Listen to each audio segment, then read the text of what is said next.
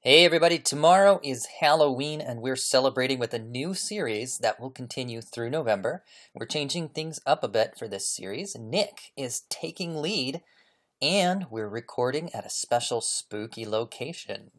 The topic of the series is related to witches, but it is not witches. In fact, it's anti witches. Stay tuned to find out what in the hell that means. All right, let's start the show. Today's dead idea anti witches, the Benandanti, or good walkers who used fennel stalks to fight witches armed with sorghum sticks. That's what we're talking about today on Dead Ideas.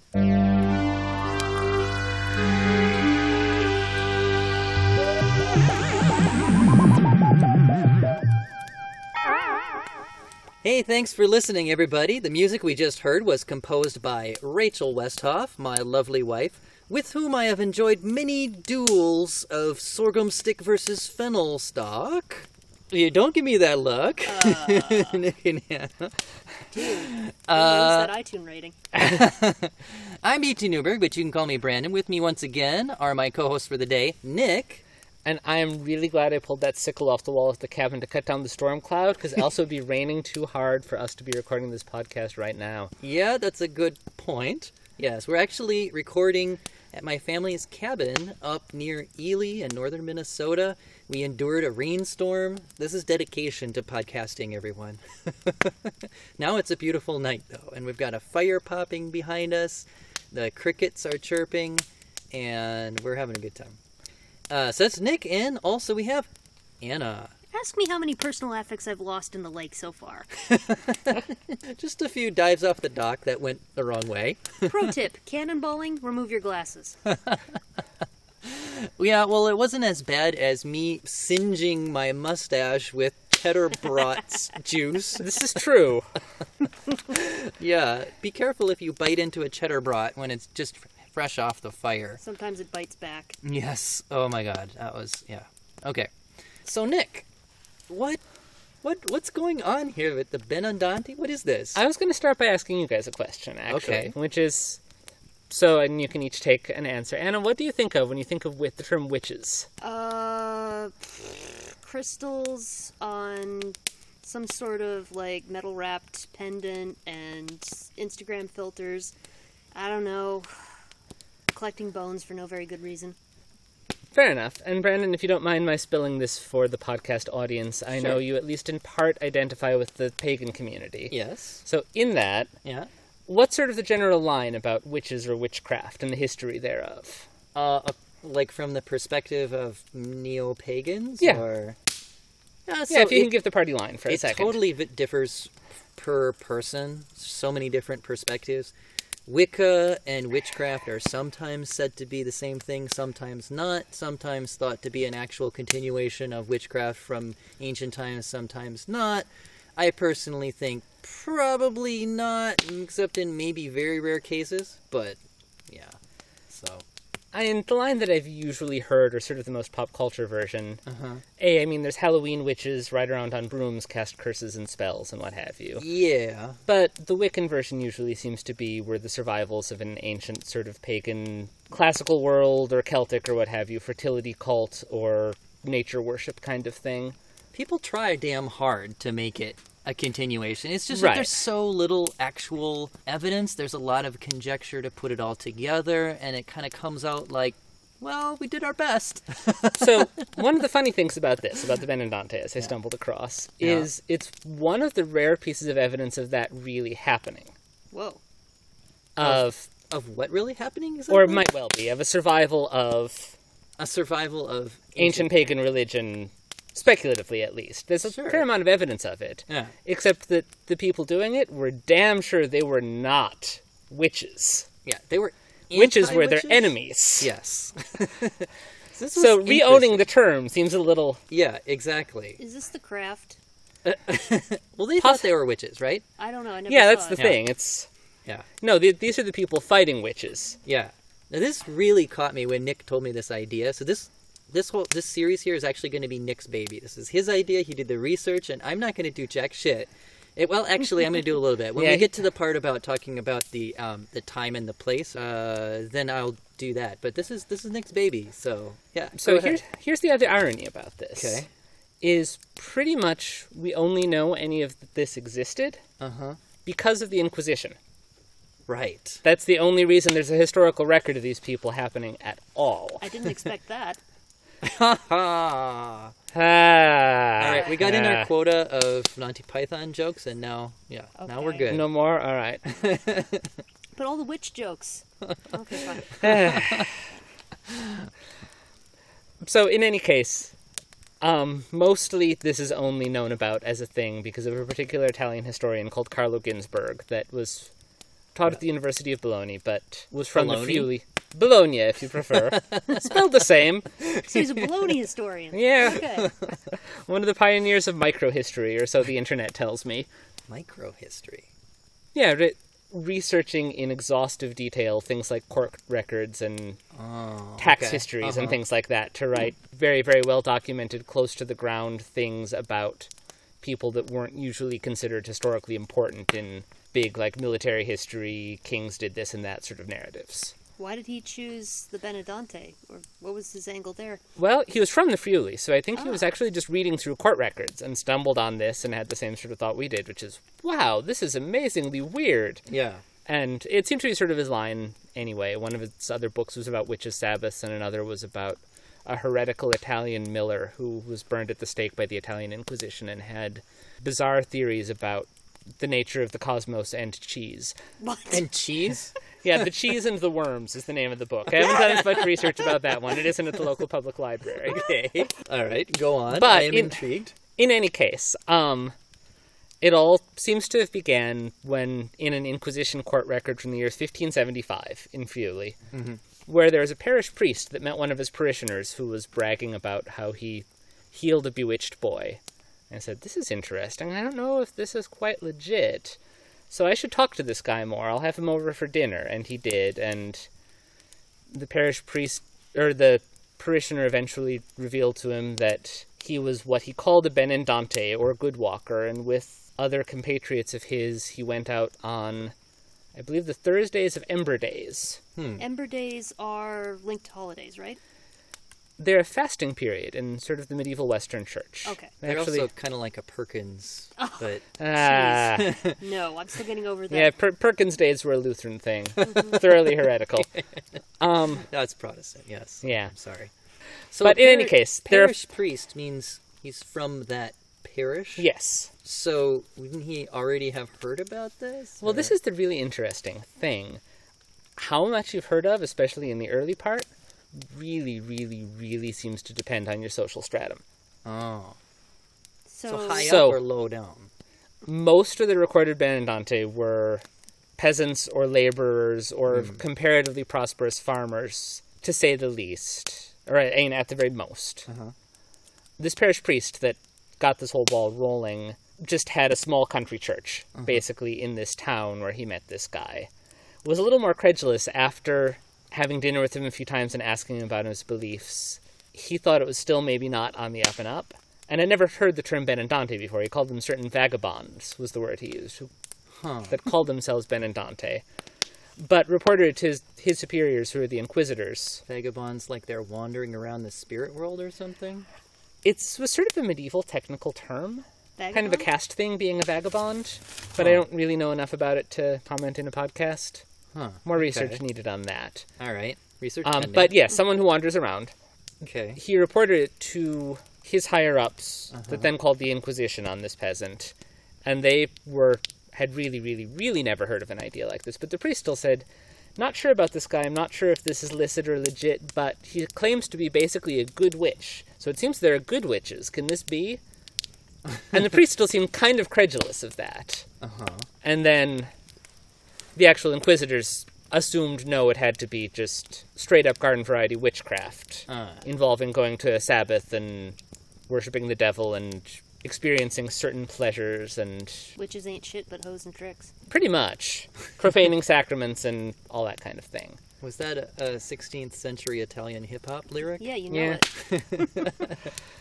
So that was usually the line that most of the actual court cases took were the Inquisitors trying to back the Benedante into a corner of admitting that their activities had s- resembled a witch's Sabbath, a classical witch's Sabbath in some way, and that they saw devils and had to pay homage to some kind of angelic figure on a throne, and that there was dancing and partying and sexual pleasure and feasting and things like that. Was oh there? man, there's agricultural products. Well, and that's the other interesting half of the story was that belief Yeah. seemed to be pretty exclusively a highbrow thing. It came from books. Wait, what? That the whole belief, idea that that witchcraft- the Craft belief that consisted there of was that? the yeah that there was a witch's sabbath that you went to and worshipped the devil and had a black mass Okay. that was pretty much widely held by all the upper crust Uh-huh. and everyone who was sort of an educated person and particularly the higher clergy and the, it really confused the peasantry who never said anything of the kind they mostly all said well yeah they're witches and they bewitch our children and they suck their blood and things like that but they just seem to be out there and malevolent and don't have motivation and Why we would go they fight go to them Church? Why would we do that? yeah So, okay, so these Benandante are being persuaded by the Inquisition that they're witches. which is sort of the narrative arc of the book is eventually everyone is gets used to the idea of mainstream witches as monks saw them and expected them to be Okay. and they figured the benedante had to be that but it was a Okay. process that took about 100 years They witchized them so that they could make them not be witches. kind of so that they could figure out what the heck they were because that's the other interesting part of this is kind of the whole time the inquisition really didn't give a shit What? What? Yeah. This, this is new. Um, one of my favorite lines from early in one of these trials was, "No, I am not a Benedante, and I am not a witch, and I don't know any heretics, and never has it been known that there is anyone in my village that was a Lutheran or that led an evil life." Okay. so they, I mean, they really just seemed annoyed by the idea of having to do witch trials at all. Uh-huh. In Italy, just no one cared. Witches were a really big deal in Germany. Uh-huh. You could get Yeah. burned for that. Yeah, but apparently the Italian Inquisition in the area of Friuli was very, very, very efficient. Is the term Ginsburg uses? Ruthlessly efficient? Yeah, in combating heresy and mostly Protestantism or anything Uh-huh. they thought Sure. smacked of Protestantism. That was the figure of his other book was, I believe, actually burned by the Italian Inquisition in the same area for being a heretic With for cheese having beans. unorthodox, yeah, theological beliefs about cheese. But if you merely worshipped the devil or did something where they thought you were worshipping the devil, Uh-huh. not such a big deal. Oh, wait, what? If Heresy wait, is worse than actual devil worship. By any number of degrees, yeah. So in the was there entire a reason why that is? Was it because I don't know. well, for I one don't get thing, it. there wasn't a whole nation. There weren't whole nations going over to witchery and fighting wars with you, like there were for Protestantism. Oh, okay. Yeah. All right. so, there's you a weren't political worship- angle. You weren't working worried about the Satan Empire unless you were calling the Protestant kingdoms the Satan Empire. Right. But the point is, the Protestants are also burning witches. Uh-huh. A hell of a lot more than the Italians, actually. The Protestants actually burned many more witches than Right. anyone involved in a Catholic Inquisition. Huh. Okay. since again the term inquisition per se at this time pretty much applied to italy and spain Hmm. and the spanish inquisition really never burnt any witches either Hmm. they were mostly concerned with converted jews right. The but yeah. witches again not much of a thing Hmm. pretty much all the witch burning was done in germany the people that wrote the malleus maleficarium Yeah. am i Yeah. pronouncing that right Uh, your Latin's better yeah, than you know the mine. one who speaks Latin. Eh, yeah but i can't remember how it's spelled and i don't have a note for that anyway bavarians they were Yes. catholics they were monks but they were german again Yeah, Kramer, I think his name is. I have Yeah. a little bit later that I'll talk about for that. But Yeah. So, sort of the proof of this, in the entire first 50 years, the only trial, there were, he records like probably a dozen different Benedante that were brought before the Inquisition. Only one trial was ever actually even finished. What? They just stalled on all the rest and said, okay, we'll call you back sometime, maybe, stay in the area, basically, and never did. Oh God! All right, fine. Yeah, This we'll is like come back this to is like the worst like cynical office movie of just like bureaucrats who are bored with their job. It's like what? that no, that really did kind of seem to be the case. So the only people that were ever officially tried and found guilty of witchcraft, essentially, in the region, were the first two people that cropped up: um, Paolo Gasparuto and Battista Muduco, who was in the neighboring village and they might have known each other. And I think they were both sentenced to six months imprisonment and a very small fine and then let go. Wow. For So- witchcraft. Or yeah, pers- no for, ex- perspec- for yeah. per- suspected witchcraft. okay. All right. Yeah, Light that's- that's suspicion of pretty the far heresy of from getting witchcraft, burned I at this think, is was the official term. I have lots of stories of comparable people claiming to have done comparable things that claimed they were Nachtfar or night goers. Oh, that okay. saw the dead and mostly they seem to see the dead that was the big deal in germany Uh-huh. that went through really analogous trials and did wind up getting burned in the stake Will we hear those stories? In we will The that'll be in second- part two Yeah, yeah, the part two. yes Part two, once we've drunk. Okay. All right. Very nice. but um, yeah mostly the inquisition they wanted to figure out what the hell was going on Uh huh.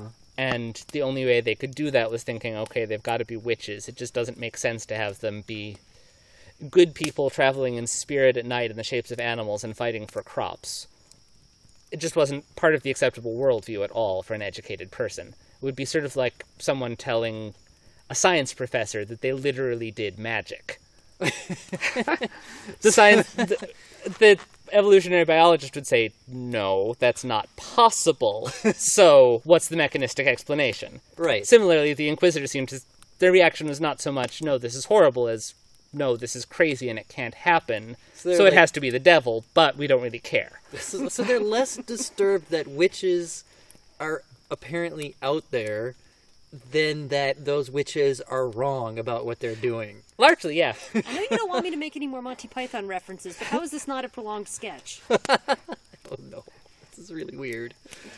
Um, okay, the, speaking of weird stuff, uh, you got to tell us what is up with the fennel stalks and the sorghum. What, what is going on there? well i don't think anyone really knows have you seen sorghum do you know what it looks like I googled it on the internet. it's a ratty ugly weird looking plant Yeah, it kind of looks like wheat, but kind of a more of a rusty, bushy head. yeah so i can see that it could just have bad associations Okay, It doesn't look pretty. It and it's doesn't look associated beneficial. with. which is With the witches, Yeah. Okay, the And ones witches, that every, right? the ones that even the priests think are actually witches. potentially that actually gets more complicated later on too Okay, okay. Um, well, that's pending. yeah. Okay. and then the fennel. was apparently sort of like garlic against vampires. Okay, It's an allium. It's another strong Uh-huh. onion garlic like thing, and people still chew fennel seeds to be good for their digestion or and it kind of looks to brush their teeth. I mean, it, it's sort of associated with cleanliness a lot. I think I'm free associating here a little bit. Oh. Okay, But it's got but- a clean taste. It has a very clean taste, and there is lots of reports that it was considered to be good against witches. That fennel and garlic both okay. were And proof against witchcraft. It seems I googled that too, and it looks kind of like a garlic clove with stalk. Or, Yeah, it or looks like onion with a stalk. a kind really of. big garlic or onion, yeah. quite a bit.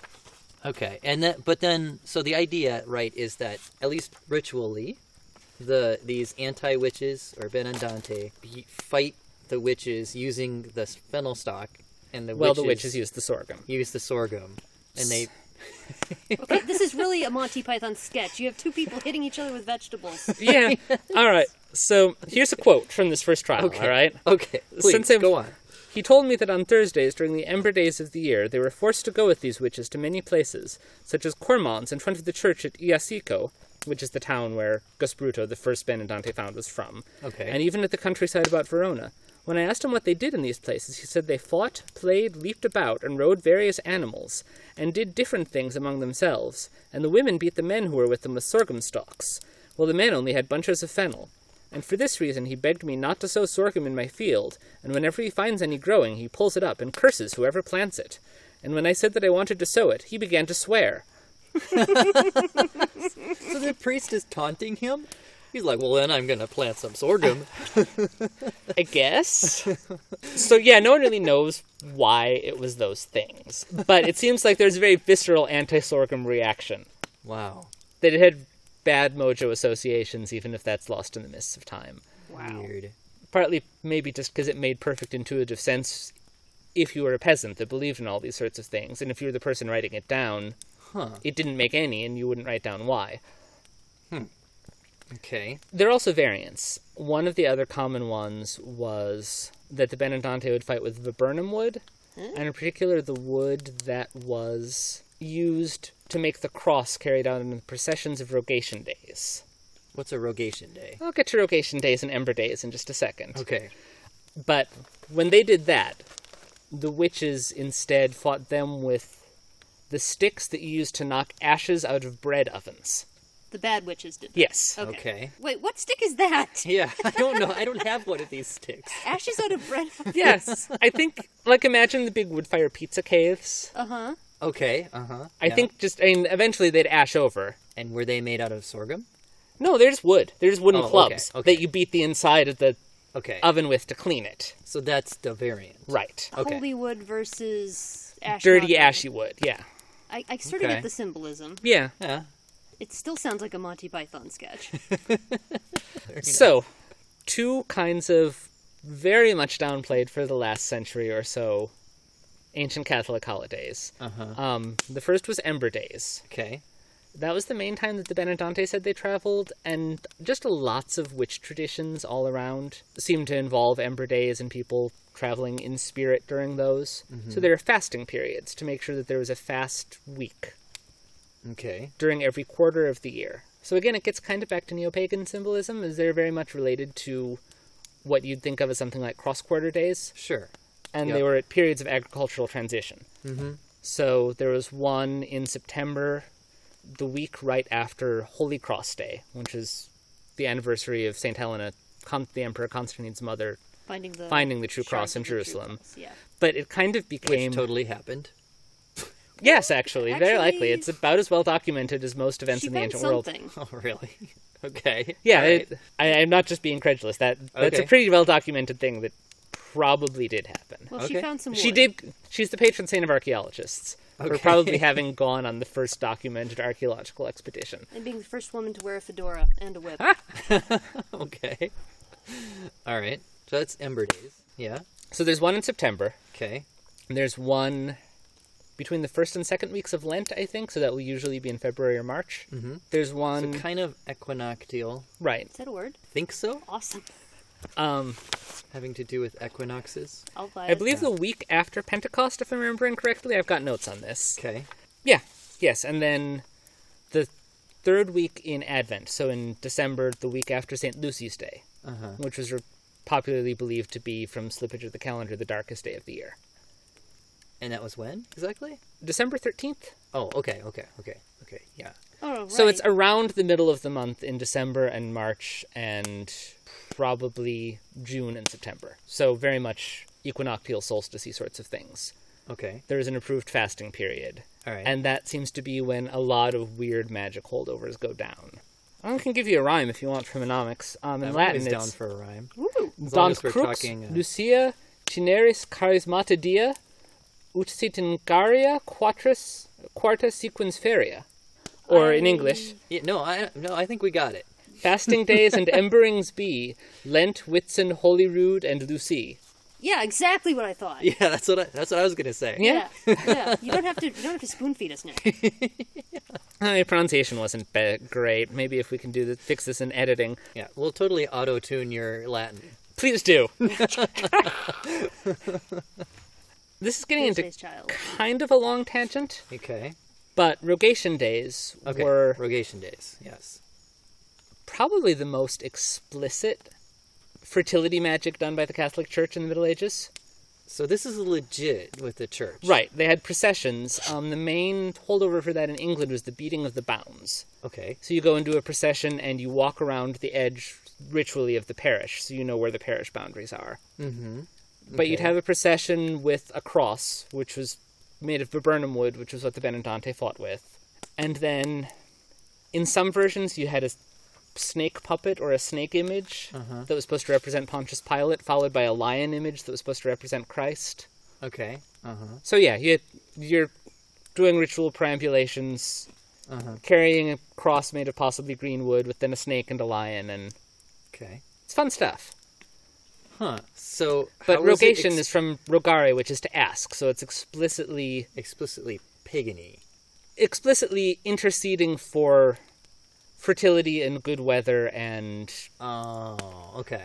prosperity over the coming Okay. Ah man, I feel cheated. I was I was hoping for like some like major phallic symbolism or something. Well, There's a snake. There- Yeah, you- there's you a can s- interpret there's that a if you snake, like. There's Burnham Wood. Yeah, there's wood. There's Um, Vib snakes, Burnham Wood. There's a lion. Yeah. There's a parish. I mean, really. The, what- the Yeah. parish? Yeah. What's make- that a symbol Don't for? make me spell it out. so in any case, that's one of the other versions. Of- Um, of, the Benandanti. Yes, sometimes they fight with viburnum wood from the Rogation Days processions against oven cleaning sticks. and actually, one of the penances for Gus Bruto, the original Benedante, was he was not allowed to take home crosses or participate in the Rogation Days Okay. processions because it obviously seemed to be a temptation to superstition to him. You're just going to use this to hit people. No. Exactly. So And then, so they sported about. They sometimes rode animals like hares or cocks. There's another fun one later on about a lady, Benedante, who, whenever she was being called out, this giant rabbit would appear outside her window and keep on making more and more noise until she went out and rode him to the games and or fights. Go away, Harvey. now who's doing cheap? So, in any case, they fought with witches uh-huh. for the sake of the crops. Uh-huh. Um, sometimes it seems to be implied that there's something gendered, that the witches are female and the Benedante are male. How is this not a Hollywood movie yet? I know, right? It'd be perfect to star like Keanu Reeves as the good walker. Yeah. But mostly not. There were some lady Benedante and certainly plenty of male witches. I would love to see Keanu Reeves on a giant rabbit. And then, when they were all done, so here's the next fun part. When they're all done with the fighting, Uh-huh. they go back and they go in spirit into all their neighbors' homes and drink all their wine. The good ones? Both of them. What? But the witches, when they're done, they piss in the wine and throw filth in the bungholes and wreck everything to spoil it. And the good ones don't. That's how you But they're still know drinking they're your wine. good. Yeah. So It sounds like the first time that this party happened, like they were all just one big. But then it was like, okay, we want to distinguish ourselves this year against the the ones that got a little too drunk last year and did the pissing in the barrels, and gradually the traditions diverged. Yeah, there's a lot of that. and eventually then you think you're protecting fertility and you think they're sucking the blood of babies. Yeah, But you're both drinking your neighbor's wine Yeah. and running around in a field hitting each other with vegetables. also apparently it's a good idea to leave water out on Thursday nights. to ward away the. No, to make Why? sure they like to make sure the witches coming into your house like you and aren't too pissed off so they don't piss in your wine too much. Oh, okay. If you give would- them drinks, then they're Giving them happier water with would you. make them piss more. Yeah. it's true. I mean, really. Also, you don't really want to encourage that. Why don't you just lock the door against witches, good or otherwise? Yeah. every- Well, if you know how, but you probably have to ask a Benedante for that. And they want to drink your wine. They do. Everybody knows if you feed a wild animal, they come back. If you give a mouse a cookie, Okay, I think that is that is that a good s- stopping point to s- transition to the like perspective part where we talk about the time and culture. Well, there was one more thing that I wanted to bring up. Okay, Which go is for how it. this would tend to end Okay. is the Inquisitor would ask the Benedante, So you see witches, can you tell me who some of the witches are? We don't want witches around, do we? And the answer was always no, we have a pact with each other, even though we're locked in lethal combat and we're here to heal and they harm and we fight for the sake of the crops and when they win there's famine and we when we win there's abundance. Still we have this pact that we never snitch on each other. What? witches aren't snitches. So there's lots of ways this comes out. Sometimes just I can't tell you because it's against the will of God. Okay. But more frequently, just I can't tell you because we have a compact with each other again, basically never to snitch. And if I say anything, I'll be beaten black and blue by the witches. but I have a fennel stick to defend myself with. Yeah, you have a posse wielding fennel sticks. Apparently not. I think the posse helps because you know you're still violating the code. oh, it's also 'Cause very you're a s- military. then you're, You're- a snitch. Yeah, you're called out by a captain, and you have a banner. I'll get to some of the stories for that in part two, too, because it's actually a lot of fun. And you get to be one. This is the other thing I should probably bring up Uh huh. by being born with a call. Which l- explain what that is exactly. Well, I don't understand it super well. Sometimes I guess some of the amniotic membrane from the sac Uh-huh. that you're basically gestating inside of when you're pregnant Yeah. sticks to the baby. Yes. The baby's head. particularly the head usually sometimes other parts but usually the head is what's considered the call Yeah. it looks just sort of like a weird mesh thing or kind of like tripe Uh-huh. from what i could see when i was looking it up God. Yeah, that's a good image. but it was considered terribly terribly lucky Lucky. or Yeah. else unlucky but very magic in any case Magic-y. Yeah. Significant. magicy and usually it was believed that if you had it you'd have terribly good luck in all kinds of cultures all across europe that was held to And these Benandante were thought to be have been born with a call. yeah they all claimed that they were all born with the call that they all said that Do you think they were kind of retconning it, kind of like I was like people sometimes say like in a past life I was Cleopatra, but they couldn't all have been. Well, I kind of wonder that. Again, this is more recent medical statistics, and it's Wikipedia as a source, but it was claiming that the incidence of call birth was about 1 in 80,000. Okay. And even the population of Friuli wasn't all that large. I don't think there were a million people in the whole area. Yeah. So maybe it's retconning in. Well, I do all this magic crap, so I must have had. Uh, I must have had a call. obviously, Right. mom wasn't paying attention. Well, that seems really plausible. Uh huh. except for some of the other really strange things about the call. So, one of the theories is that, and lots of these people come right out and say it in the trials, they knew they had to be Benendante or witches or something like that since they were born, because they were told from birth by their mothers that they were born with a call, and so something's going to happen to you eventually. Okay. Da da da da da da. It seems to have gone pretty deep into family lore. And then let me see if I can find some of the good examples about this and just what happened. They all saved them. What? You They keep your saved call. the- you keep your call. You keep so your have call the whole evidence. life. You have Yes. physical evidence. Uh, so what does it look like after a while? Probably like a fruit roll up. Ah, yeah, I'd kind of imagine. I don't want to know. Um, so here's a quote from The Night Battles, the book that most of the source comes from. According to several bits of contemporary evidence, most of it emanating fr- from the Friuli, various superstitions were attached to this object, the call, or the placenta, also, if that comes out. It was supposed to protect soldiers from blows, cause the enemy to withdraw, and even help lawyers with their cases. Certainly, it was an object endowed with magical powers. To increase these powers, masses were even celebrated over it What? as we know from a superstitious practice already in vogue in the time of San Bernardino, who condemned it in one of his sermons. Batista Moduco asserted that he had been given the call with which he was born by his own mother, together with a warning that it should always be worn. Once, when he was in Rome, Meduco had a mon- monk celebrate more than 30 masses over this call, which had been baptized with him. They baptized the call. That's it was apparently a not that uncommon thing. So it uh, was a Christian call. This call was going to heaven. Yeah. Oh, well, I guess it would be pretty hard for it to sin. I want to. I'm imagining now the call like having like a like little eyes and like it kind of speaks to you. no. And it just kind of like hangs out like just under your shirt and whispers Oh, Yeah. things in your ear. God, this think is so. getting Dirk David Lynchy. This is like some follow up to a laser so, the general story, just sort of as a sum up, Uh huh. you're born with a call. You're probably told by your parents and your whole village that you're going to be something special. You might have to go and night walk and Uh huh. fight witches. Eventually, you do. You go out in spirit Yes.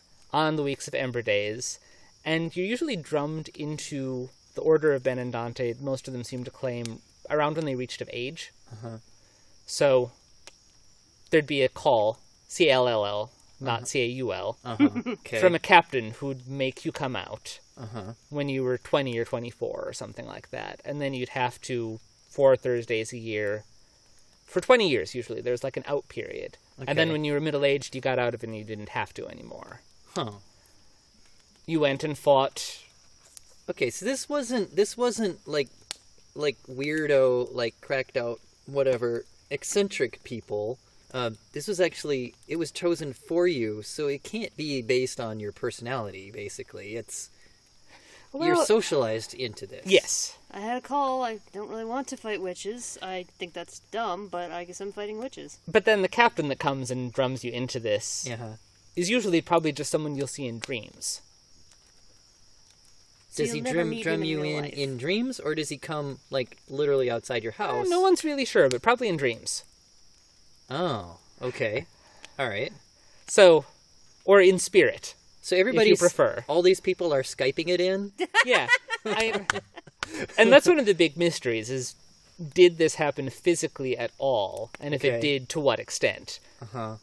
was it actually people having a physical meeting and festivities and rituals with other people in a physical location that they just was so strange and hallucinatory to them that they claimed that it was all in spirit or was it all sort of weird dreams and hallucinations and mystical experience that was so socially ingrained that a bunch of different peoples agreed Uh-huh.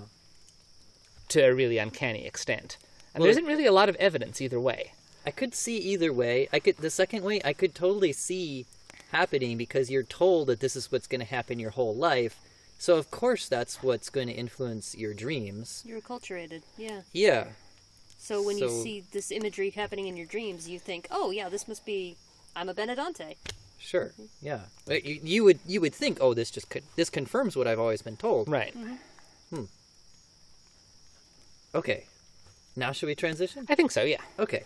Okay, so everybody, this is the part in the in the series where so we've just had kind of like our out of context kind of first like, whoa, this is weird kind of look at the idea, at the dead idea.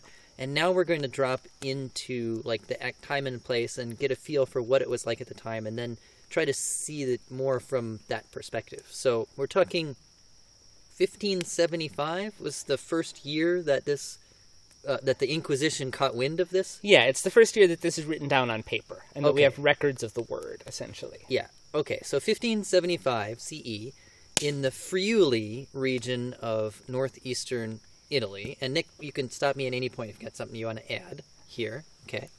Um, so, first of all, as we mentioned in our Miasma series, go check that out. Um, there was no such thing as Italy at this time. Like, it's, it didn't really unify until much later, like 1861. Um, and everybody, it was this patchwork of different identities in different parts of the Italian peninsula. They all had their own kind of identity, identity, and the Friuli was definitely one of these. And so, our region, if we're pretending that we're Friulans from this time, um, is definitely one of those. And we, it's this region has been fought over and divided amongst the neighboring powers so long that it's hard to identify with any one of of these powers. So we don't really think of ourselves as Italians or Germans or Slavs or anything, but kind of like our own unique mix of, of all that. Our, right now, our region is under the domination of Venice, um, which is just to our south. Yep. Um, And that's so a comparatively recent thing. yeah, And before that, it was actually an independent sort of region underneath. It was an ecclesiastical province, so it was ruled by a patriarch of a city called Aquileia. Okay. Um, but ju- but just for basics, um, so if you can visualize it on a map, if you imagine Italy as the boot, so right about where the back of your knee would be, um, like that's where Venice is, and if you travel just inland further north, that's the Friuli right there. Mm-hmm. So it's kind of like the back of the knee of Italy, And it's just south of the Alps. just south of the essentially, Alps. there, yes. it has some alpine parts, and when you go just on the other side of the crest of the mountains, you're in Austria. yes. And if you go just the tiniest bit east, you are in the home of the ancestors of this lovely cabin where we are in, Slovenia. Yes. Mm-hmm. hmm Yep. My my half of my family are Slovenians. Um, that's right. Yep. And if you go west, then you would get to sort of like Milan, and then past that would be kind of the Tuscany region, Yeah. Florence, where we were talking about with the Miasma series. More familiar parts of Italy, Yes. Yes. Yes. the big names. Yeah, and the Friuli region itself, the north part of it is kind of like the foothills of the Alps. The south part of it is a little more of a plain where you could actually grow c- some crops. Right. A lot of it, at least what we're talking about here, is very agrarian, yes? Mm-hmm. Yes, okay. All right. Um, so, yeah, so we've got our totally our own um, region, identity, all of that. Can I jump in with a quote here for Go for a it. quick second? Um, so widely considered to be a pretty sort of backwoods, backwards, isolated area, sort of hick area of Hmm. Yeah. Italy, essentially. Okay.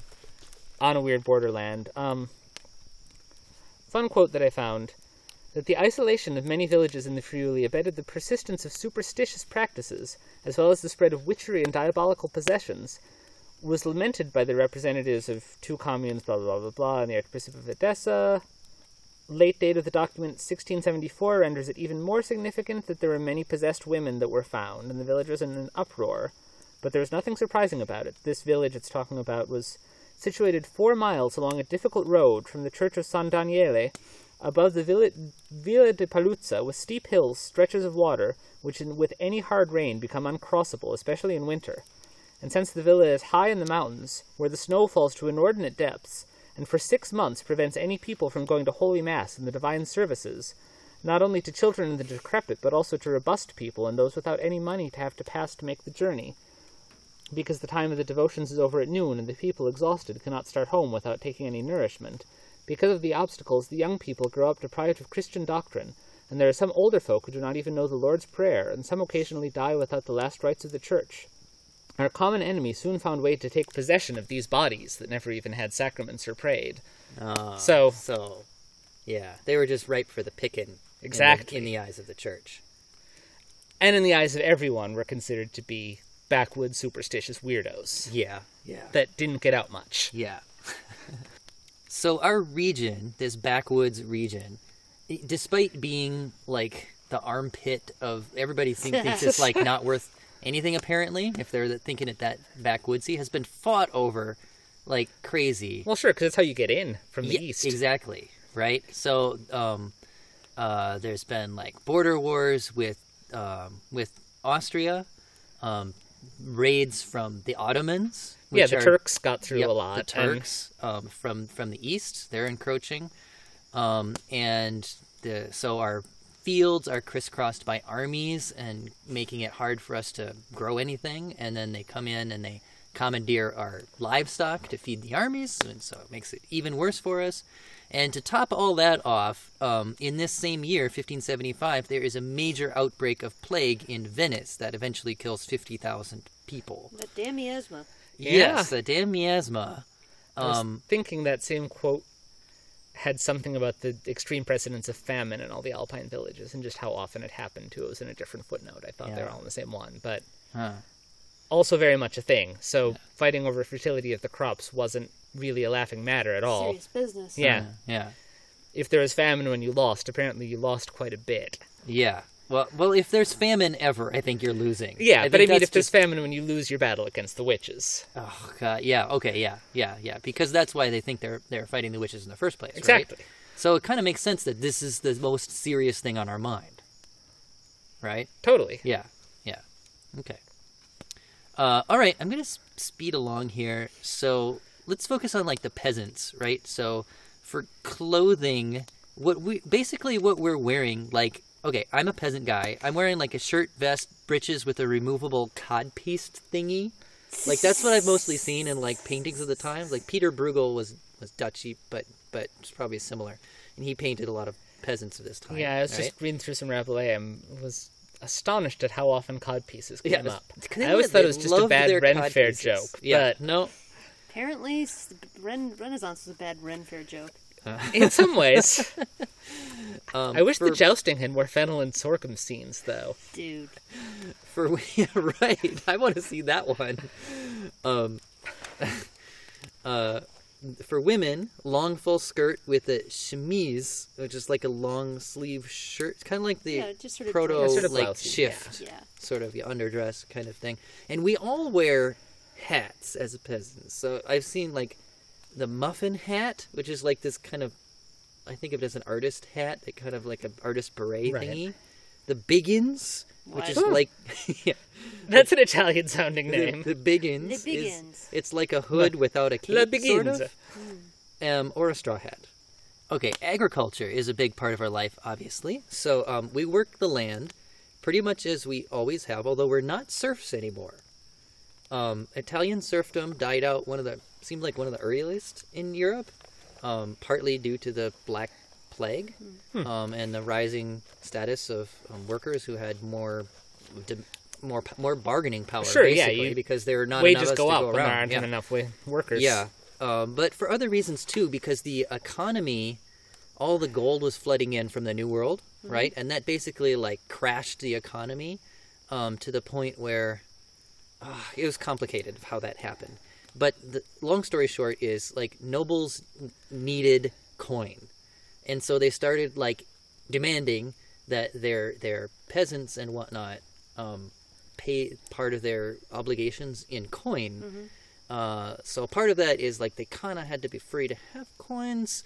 Also, like so, as peasants, we would raise our crops. We would also kind of do side jobs or maybe go into town to do something. So Obligations. Yeah. things yeah things are changing from the from the the whole like kind of surf paradigm um so we're we're actually free tenants at this point working our land uh, and then uh, we kind of talked about fennel and sorghum already um, but the thing about sorghum i guess it's new fairly new like within the last century to italy it's become popular because it works really well in reclaimed marshes around the po river valley Interesting. Ah. Oh, Okay. yeah. S- And then we've kind of adopted it as well. Yeah, I'm not sure the priest was just being a jerk and saying he wanted to plant it. It was probably a real thing, and then Yeah. Vespudo got mad. Yeah. And then fennel, I found that it has certain medical properties of allaying hunger and curing obesity. Well, that's what I thought. They thought. Um, of curing obesity. It's also a diuretic, and it's used as a seasoning for fish, which gave it a church connection during Lent. Oh yeah. Interesting. They would eat Sure. fish during Lent. Right. Or during the Ember Days. Yeah. Uh, yeah, sure. And then in terms of witches, an interesting thing about witchcraft is our whole idea that we have of witches um, wasn't really a thing until the Renaissance. Like our Western idea of witches, and the idea that these inquisitors too had at this time, had to be invented in the Renaissance. The whole Like, idea, there- of the black mass and the yeah, all of that. Yeah, yeah. I mean, there were there were all they for forever and ever. People believed that there were people who had magical powers, right? And some of them, were and women, that some were usually the men, ones whatever. from the neighbors were out there to Yes, yes, all of do that. you harm. Yeah, but the whole idea of the witch in the Western sense, uh, the church really didn't. Their, the party line for the church for the longest time was that actual witches with actual magic powers did not exist. Yeah, that was how it originated. And the Yeah. very first mention of witchcraft was, I was finding that out here too, a document from the 900s called the Canon Episcopi, where the Yeah. first mention was these are poor deluded women that the devil deludes into thinking all this stuff happens, but it doesn't, and they should be pitied rather than Yes, condemned. right, exactly. Which came in a lot, I think, also to why the Inquisition was so lax about this, was Uh-huh. largely they didn't really believe it to begin with, yeah. and particularly by the end, believed it less and less. So the whole idea of Western witches picks up, like you said earlier, more in in Germany, in that region, Austria, Germany kind of area, um, with this Kramer guy who writes the Malleus Maleficarum, um, 1487, um, Heinrich Kramer, he who was an inquisitor. And Yeah, he's a um, Dominican, I he think, actually yeah. got to get like weird special permission to even publish this book because it was like he Yeah, wanted and it to- was, he like- wanted yeah, he wanted to like um in, inquisit witches, and nobody else was doing that. They're like, why would you even want to? Yeah, it was very Right? con- it was really controversial at the time. It yeah, was prohibited in some areas and yeah, hawked in others and yeah. And and actually, another po- podcast that I love called The Lesser Bonapartes has an excellent and hilarious episode on the Malleus Maleficarum called Hammer Time, because the literal Yeah. translation is Hammer, Hammer of of Witches, is Witches. the name Malleus Maleficarum. well, Hammer of the Evildoers actually the Okay, oh yeah, okay. I guess- Malefactors. Hmm. Sure, sure, malefactors. Yeah. only mentioned this because So check that out. often Um, the rivals of Benedante were the Malentante or Bad Walkers. yeah. bad walkers. So they Oh. Yeah, fall good walkers down and a lot. bad walkers. So anyway, yeah, that that okay. I'll, I'll stop there. Um, so so now we've got a little bit more of an idea of what the times were like, and now we can have a better perspective on this dead idea we're talking about. So now I'll bounce it back to you, Nick. Mm-hmm. Yeah, So we're doing the role play? yeah. Now it's time for the choice. Yes. Right. Give us some perspective. to So take. here are some perspectives you can choose from. okay. You can be an inquisitor. Ooh, this is like Warhammer 40k now. Yeah. you just have this guy, he comes, he thinks that he claims to be a good witch. Sometimes he claims he was lying about it and he's not anything at all because he doesn't want to get in trouble. His story keeps on vacillating around. Okay. You've never heard of any of this before. It sounds a little bit, I mean, he claims to go traveling in spirit. You've read books about that. You might have read the Malleus Maleficarum. You know that traveling in spirit means, usually means you go to the witches' Sabbath, but he doesn't say it's that Okay. what's your angle in the court case? That's the first thing you can choose. Okay. Okay. You can choose to be a lady born with the call. Um, one of the interesting divides, most of the men, Uh-huh. largely, and I know this is something we also usually bring up in the podcast, claimed to be going out and fighting witches for the sake of crops. Women that claimed a similar thing, Hmm. usually their line was seeing the dead. Seeing the dead. Yeah, They're more mediums, sort of. very Okay. much so. Yeah, More seancey. yeah. Okay. So if you were a lady and called yourself a Benedante, it was not that uncommon. Okay. but usually that was the line you took and the sort of thing that happened. So you believe you can see the dead, you're a peasant, you ain't got no scratch. What do you do with this? Well, I would charge people to. So you No. take th- th- we're Yeah, not even done okay, with the options okay. yet. All right. All We can right. get to that in a minute. Or you can be a wealthy burgher. So huh. Meaning it Or- like a villager? yeah, a, A a, towns, townsperson. yeah, a rich townsperson, well-to-do townsperson, Okay. and your son is sick. Oh. he just he can't get better. You've been to all the doctors, they haven't helped him. Okay. You've been to the talked to your parish priest, he can't help him. He says maybe he's possessed, maybe there's witch something going on. Uh-huh. He calls an exorcist. The exorcist says he can't do anything. There's this guy, there's this shifty shepherd guy from up in the hills that some of the people in town claim might have some power against this sort of thing. What do you do? And how does this play out? Okay. So tho- there are your options. Well, I- I feel like we don't need to be gender bound in this. Well, I am a woman. Uh-huh. And subsequently, I think my choice is obvious. I want to be the Inquisitor. Yeah, I figured. I, I, I, I would have guessed which ones you had, but All right, so I, I, I'm going to be the the female uh, Benandante with the call who sees dead people. and you seem to want to jump right into that one. So, Yeah. so what are you gonna do? well, I feel like I'm I'm I'm making money charging people to to feel like I'm communicating with their their dead mother or father or grandfather or grandmother, and uh, I, I'm rolling it in. I'm raking it in. And that's pretty much exactly the case. That seems to have been very common. Okay. All right. Um, and, and I've got my, my call. So instead of like doing it over a crystal ball, maybe I'm doing it over a crystal call. ooh, Because ah, it's all translucent and dry. and right. Oh, It's like, And hold it up to the light. What sorts of things do you think you tell people?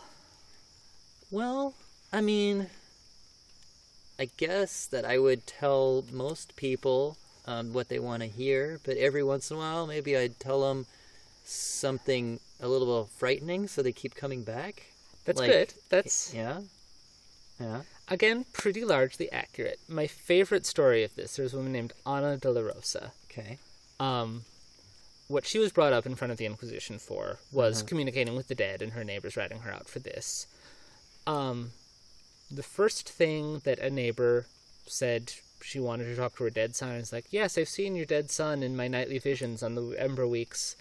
His soul is in purgatory. He goes about with the horde of those who are in purgatory, and he had a message for you.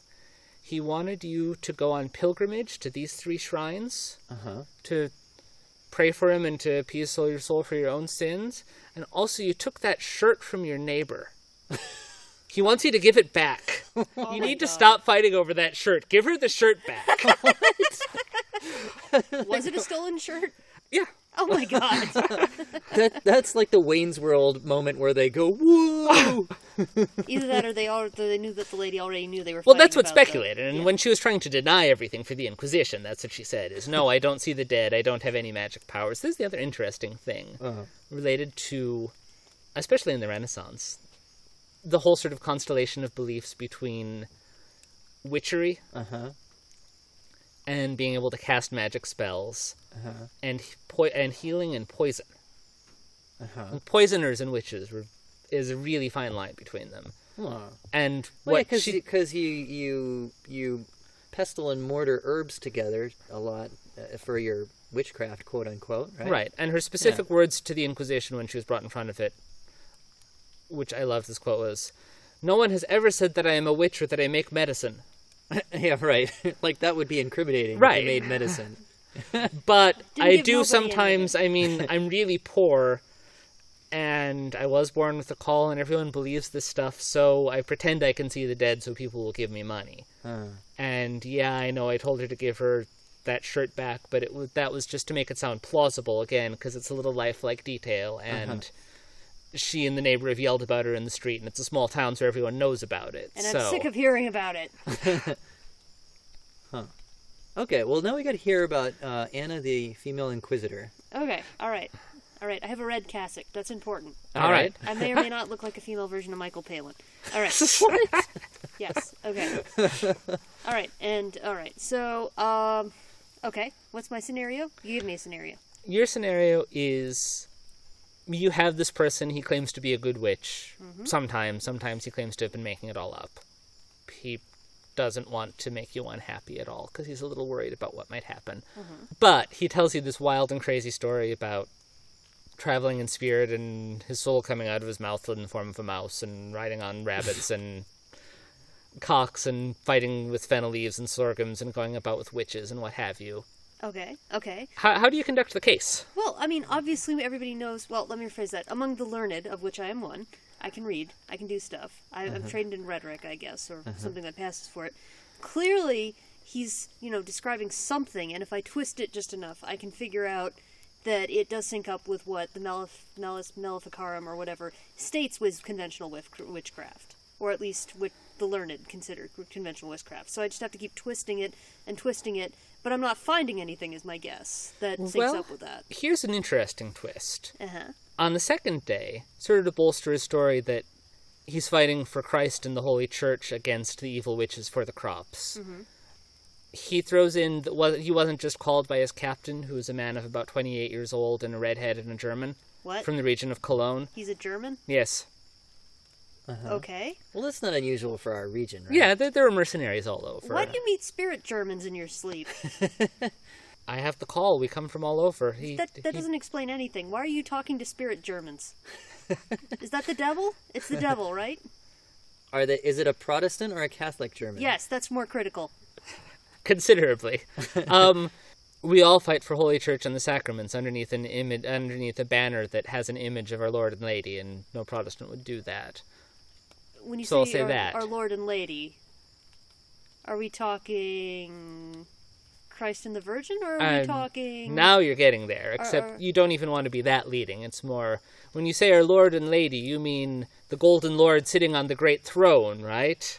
Yeah. Ha- have you da- bowed down and paid homage to that Lord on the throne? Have you promised him anything?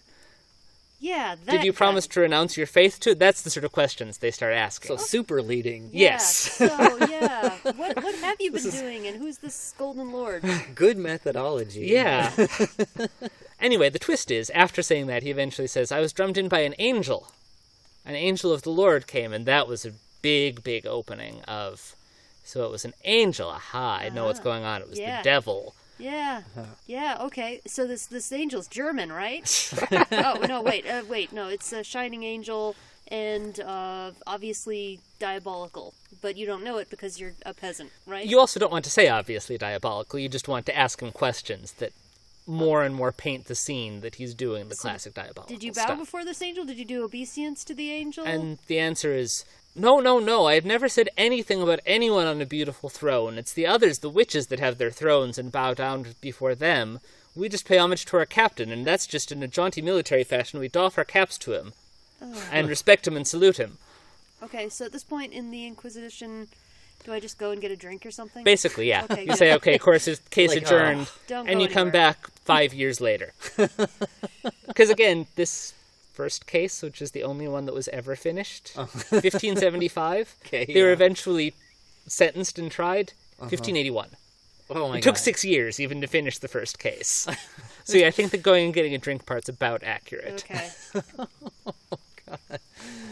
So Italy really did need someone to make the trains run on time. Is that what you're saying? I think they might have. And the Apparently, Inquisition they was were not very in. good against the Lutherans. You still will never find any Lutherans in Friuli. Maybe a few Waldensians, but we'll get to that in a later episode. Tough on man. Lutherans, soft on on. okay. on witches. So so we're guys we're we're we're over time here. So the last thing we need to hear about is how did this dead idea end? Well, and again, this is very much the arc of the book where most of my source material comes from. It was a weird combination of with that kind of leading question Yeah. eventually the Inquisition persuaded everyone, including after a while the Benedante themselves, that they must really be witch witches.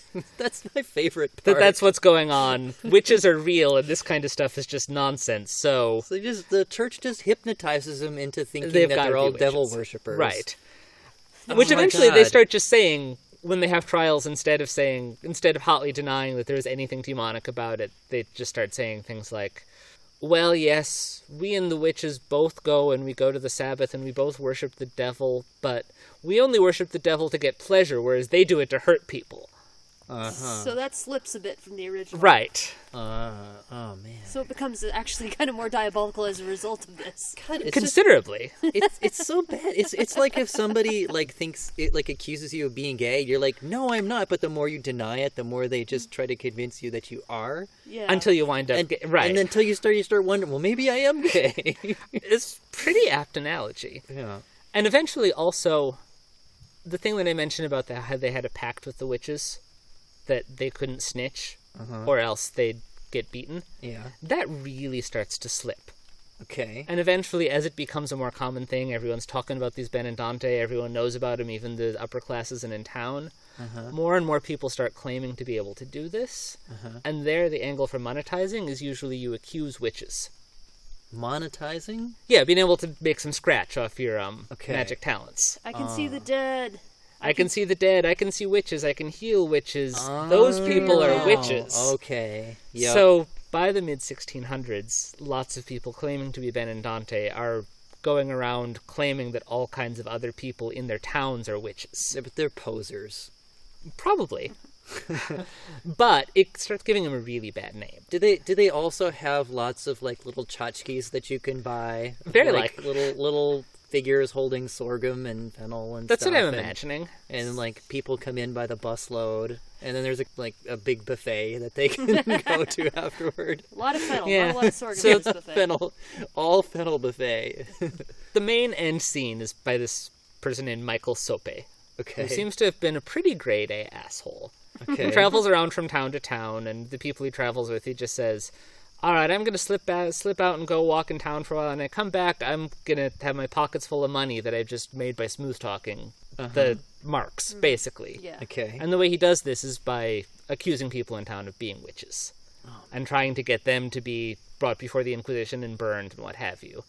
Usually, again, the church has none of it. They're like, no, these it's the Benedante who are a horrible public menace, disturbing the peace and setting neighbors at each other's throats. And if anyone's witches, it's probably them. How do we get these witches to stop leading a witch hunt? Yeah, exactly. So, as it's starting to wrap up, okay.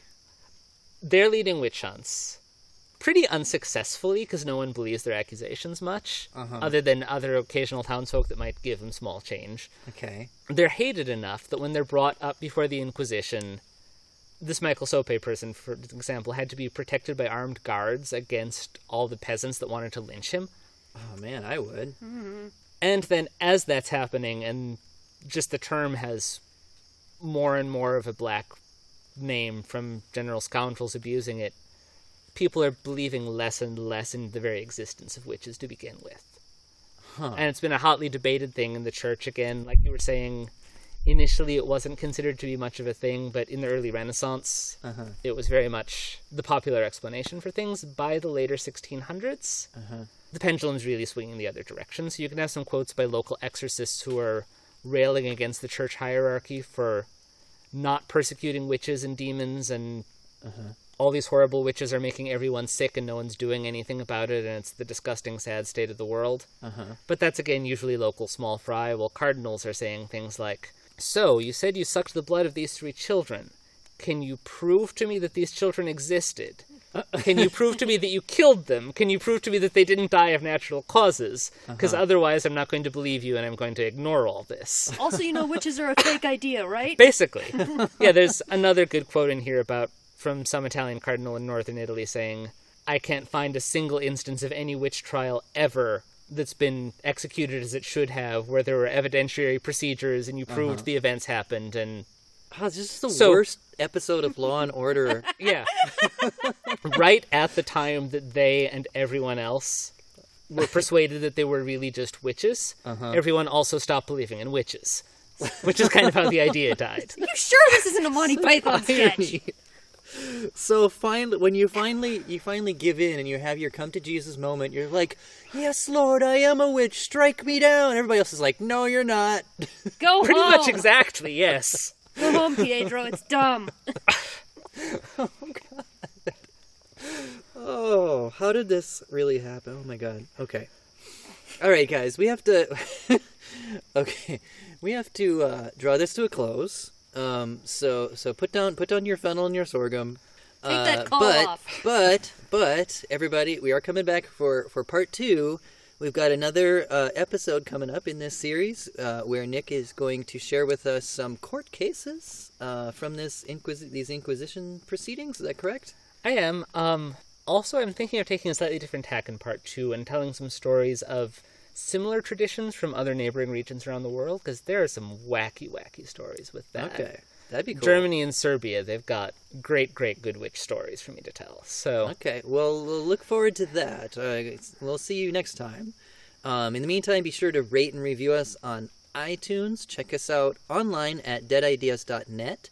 We're also all over the place Facebook, Twitter, um, SoundCloud. Find us at wherever you want. Just Google us. Um, or you can go the old fashioned route and write to us by email. Um, do you have a dead idea you'd like us to explore? Because if so, we want to hear about it. Write us in and tell us. do you I'm have be- a neighbor who's a witch and sucking the blood of children? if so, I want to hear that too, but I'm probably going to ignore it because it's boring by now. okay. Sorry, we can edit that out. right. Uh, okay, everybody. I'm BT Newberg, and this is Dead Ideas. See you next time. Hey, thanks for listening, everybody, and happy Halloween. Keep those portrait requests coming in. We hit our goal of 20 reviews on iTunes, but we're having too much fun to stop. Just review us on iTunes, Stitcher, Facebook, or pretty much anywhere people will see it, and we will portraitize you. Everybody who's already reviewed us, thank you so much. And also, please be patient. We've got a bit of a pile up of portraits at the moment, but we will get your drawing out to you. Meanwhile, check out our gallery of finished portraits on our supporters page at deadideas.net, including three recently done for the Lesser Bonapartes. Thanks again to them for their multiple plugs of the show. Very generous. Thank you so much. Everybody else, your portrait could be next. All right, see you next time.